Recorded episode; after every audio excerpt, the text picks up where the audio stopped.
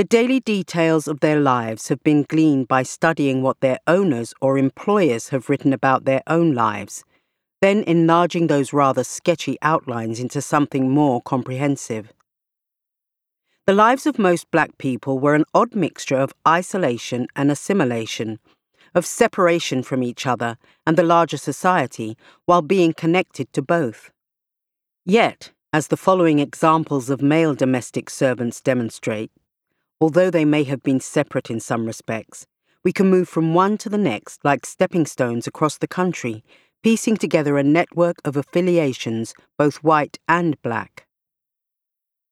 Jack Beef was the servant of the magistrate John Baker, who resided both in England, where he served as a barrister of the Middle Temple, and on St. Kitts in the Leeward Islands, where he was Solicitor General. Baker kept a diary of rather terse entries for over 20 years, beginning in St. Kitts at the end of 1751. Most of his notations concern business, but on occasion they allow tiny but memorable glimpses into the life of the oddly named Beef and others like him. Baker's story is full of deaths. He lost children and two wives and his neighbours in England and the West Indies died with sad regularity.